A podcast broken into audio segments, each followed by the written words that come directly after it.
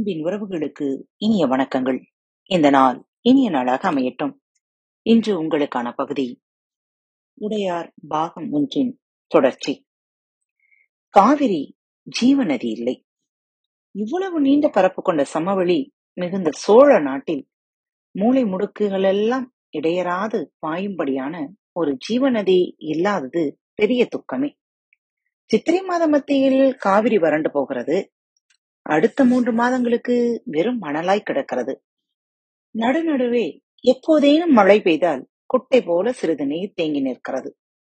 மழை நாட்களில் காவிரியில் குளித்து குளித்து பழக்கப்பட்டவர்கள் காவிரியில் குளித்தே ஆக வேண்டும் என்ற சங்கல்பம் உடையவர்கள் வெயில் நாட்களில் ஊற்று பறித்து முண்டு குளிப்பதால் மழை நாட்களில் பெரிய சிக்கலாக்கி விடுகிறது.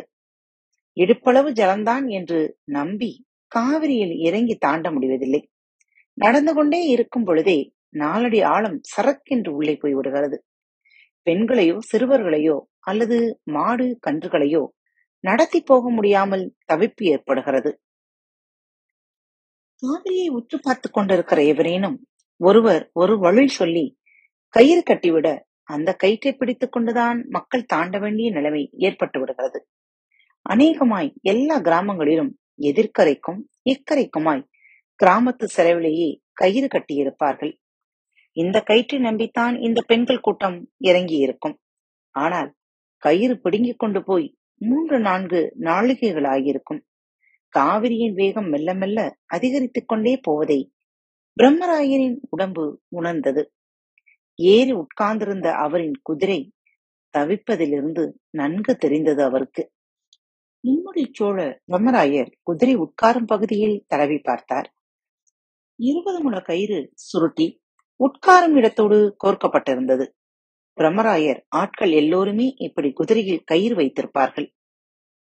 கால் வைக்கும் சேனத்திற்குள்ளே பெரிய கத்தி வைத்திருப்பார்கள். பிரம்மராயர் சற்றென்று அந்த கயிற்றுக்கட்டை கையில் எடுத்து பிரித்து உதறினார். சாட்டை போல சொடுக்கினார். அந்த கயிற்றின் மறுமுனை தொலைதூரம் போய் விழுந்தது. பிரம்மராயர் கவிழ்ந்த வண்டியை உற்று பார்த்தார். இருட்டில் ஏழு பெண்களும் ஒரு வண்டிக்காரனும் இருப்பது தெரிந்தது. ஒரு மாடு விடுவித்துக் கொண்டு வேகமாக கரையை நோக்கி நீந்தியது. இன்னொரு மாட்டிற்கு அடிபட்டு இருக்க வேண்டும். அது எந்த பக்கம் போவது என்று தெரியாமல் திகைத்து நாலா பக்கம் அலைந்து கொண்டிருக்கிறது. உருண்டு போன வண்டியை பிடித்துக் கொண்டு பெண்கள் கத்திக் கொண்டிருந்தார்கள். வண்டியின் சக்கரத்தை பற்றி இருந்தவர்களின் கால்களை வெள்ளம் பிடித்து இழுக்க அவஸ்தைப்பட்டுக் கொண்டிருந்தார்கள். மிகவும் சிரமப்பட்டு குதிரையை உதைத்து உதைத்து வண்டி நோக்கி பிரம்மராயர் திருப்பினார். திணறாதே கரையேற வேண்டும் என்று நினைக்காதே. எப்படியாவது அவர்களை நோக்கி நாம் போய்தான் ஆக வேண்டும்.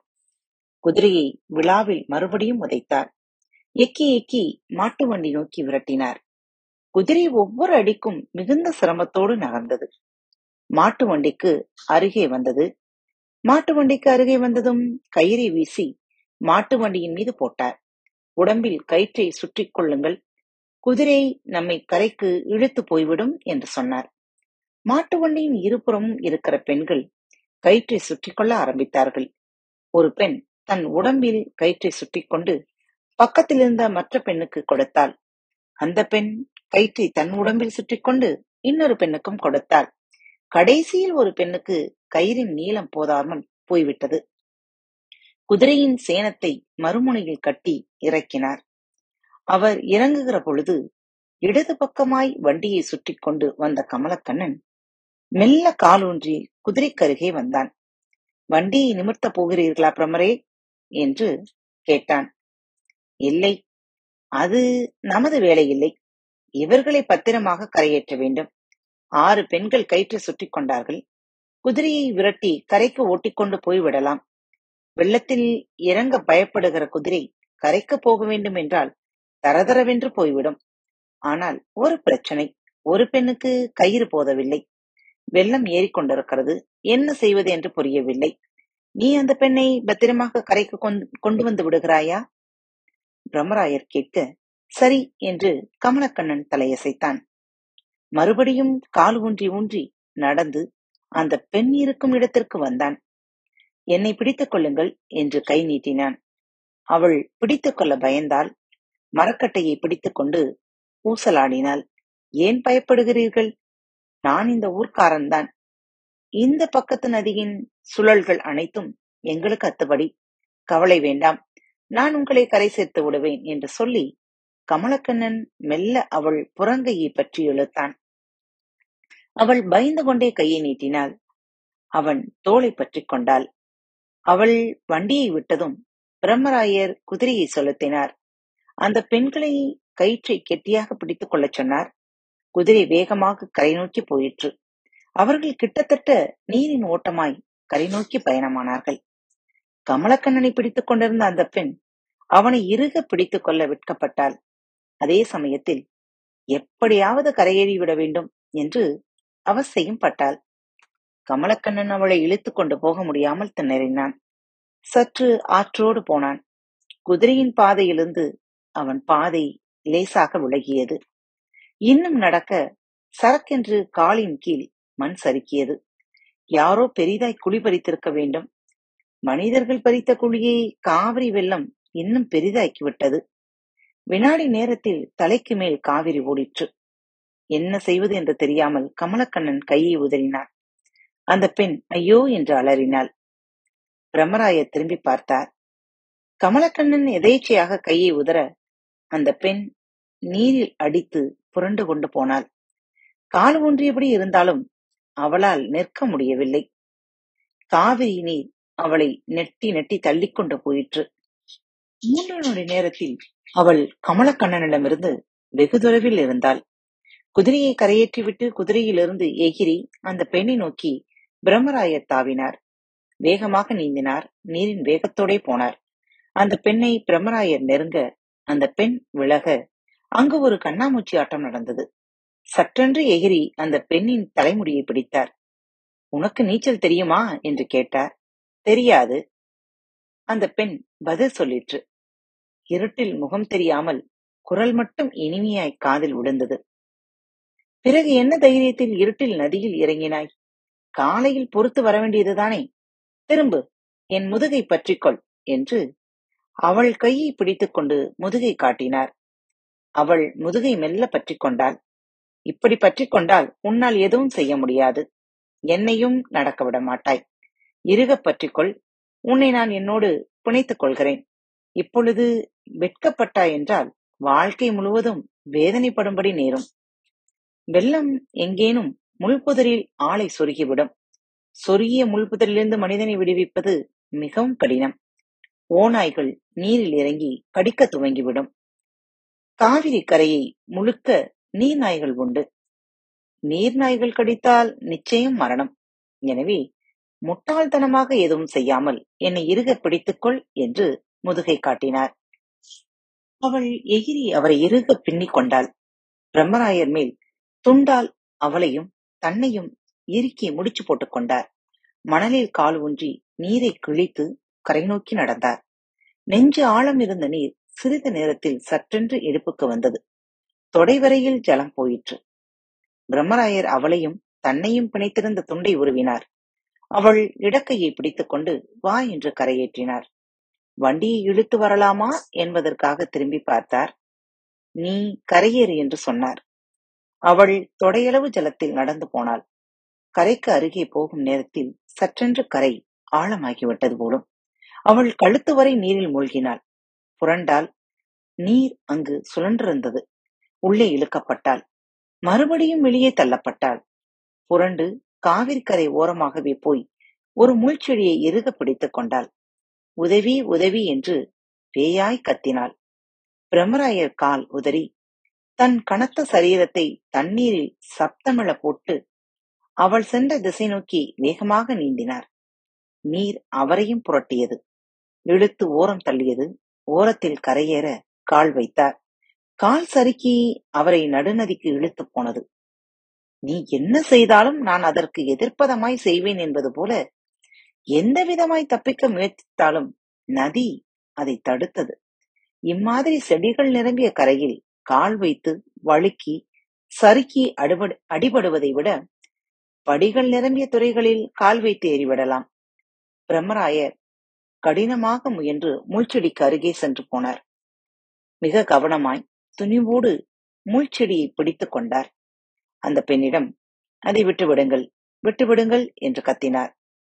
அந்த பெண்ணுக்கு முப்பது வயது இருக்கும். அவள் அந்த முள்செடியை விடுவதற்கு பயந்தாள். நாம் அதிக நேரம் இங்கு நிற்க முடியாது. உங்கள் உடம்பெல்லாம் முட்கள் கீறி காயப்படுத்திவிடும். முள்புதரில்தான் பாம்புகள் பதுங்கி இருக்கும் தயவு செய்து கையை உதறிவிடுங்கள். நடு ஆற்றுக்கு போய்விடலாம். என் தோலை பிடித்துக் கொள்ளுங்கள். இங்கு படி எங்கிருக்கிறதென்று எனக்கு தெரியும்.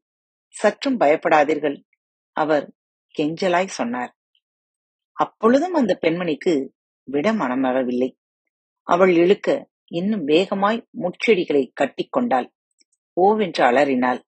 என்ன ஆயிற்று என்ன ஆயிற்று? என்று தொலைதூரத்திலிருந்து பல்வேறு குரல்கள் கேட்டன. பழமநேரி கிராமம் விழித்துக் கொண்டு தீப்பந்தங்களுடன் வருவது தெரிந்தது.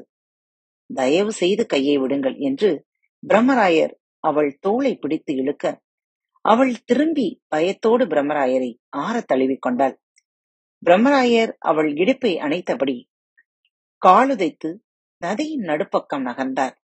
அந்த பெண்மணியின் முழு உடம்பும் அவர் உடம்போடு இருக பின்னிக் கொண்டிருந்தது.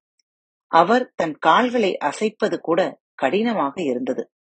அசைக்கிற போது அவளுடைய மெத்தென்ற உடம்பு மேலே பட்டது.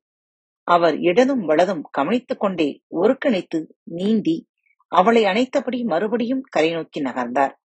இந்த முறை காலடியில் பாறைகள் தென்பட்டன. இன்னும் நகர்ந்து போக செதுக்கப்பட்ட படித்தளம் தெரிந்தது. நின்று கொண்டார்கள். அங்கேயும் நீர் இழுத்தது பாசி வழுக்கியது. மிக நிதானமாய் ஒருவரை ஒருவர் அனைத்தபடி நடந்தார்கள். அடுத்தபடியில் கால் வைத்தார்கள். கால் வைக்கும் போது மிக கவனமாய் இரண்டு பேரும் ஒரே விதத்தில் ஊன்றினார்கள். அடுத்தபடியில் கால் வைத்தார்கள். இம்முறையும் மிக கவனமாய் ஊன்றி நடந்தார்கள். இப்பொழுது முழங்கால் அளவு ஜலத்தில் தான் இருந்தார்கள். நீங்கள் கரையேறுங்கள். பிரம்மராயர் அவளை மெல்ல நகர்த்தினார். அவள் கரையேறினாள். பிரம்மராயரால் அடுத்த அடி அழுத்தி வைக்க முடியவில்லை. அந்த படியில் பாசி அதிகம் இருந்தது. அந்த பெண்மணி எப்படி மேலே நடந்து போனாள் என்று ஆச்சரியம் எழுந்தது. பாசியில் கால் வைக்க ஊன்றுகின்ற கால் வேகமாக வழுக்கியது.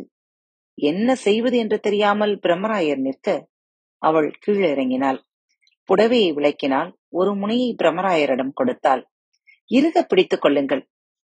அந்த படியில் அடர்த்தியாய் பாசி இருக்கிறது ஒரு விரற்கட்டை அளவுக்கு சேர்ந்து தேங்கி நிற்கிறது. இது உபயோகப்படுத்தப்படாத படித்துறை என்று நினைக்கிறேன்.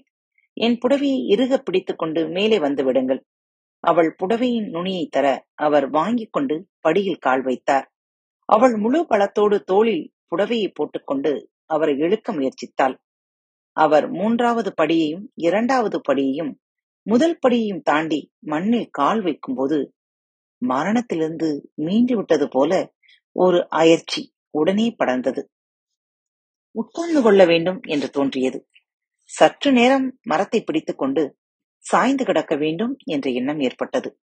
அவர் இடுப்பில் கை வைத்து மற்றவர்கள் கரையேறி விட்டார்களா என்று பார்த்தார். இருட்டில் எதுவும் தெரியவில்லை.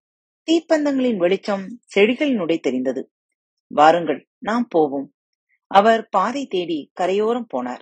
எல்லா ஆற்றங்கரையோரமும் ஒரு ஒற்றையடி பாதை போகும். அந்த ஒற்றையடி பாதை எளிதில் கண்ணுக்கு புலப்பட்டது. அவர் நடக்கத் துவங்கினார். அவள் தொடர்ந்து வந்தாள். உங்கள் பெயர் என்ன தாயே? ராஜராஜி. சிதம்பரத்திலிருந்து வருகிறீர்களா? இல்லை. என் ஊர் திருவக்கரை. என்ன? திருவக்கரையா? அவ்வளவு தொலைவிலிருந்து வருகிறீர்கள் ஆமாம். உங்களையும் குடிபெயரச் சொல்லி ஓலை வந்ததா? இல்லை நான் குடிபெயர்வதற்காக வரவில்லை. பிறகு வரைபடங்கள் கொண்டு வந்திருக்கிறேன். எதற்கு? கோவில் மண்டப வரைபடங்கள் எனக்கு கொடுக்கப்பட்டது. அவைகளை கொண்டு போய் தஞ்சையில் தர வேண்டும் என்று கட்டளை இருந்தது.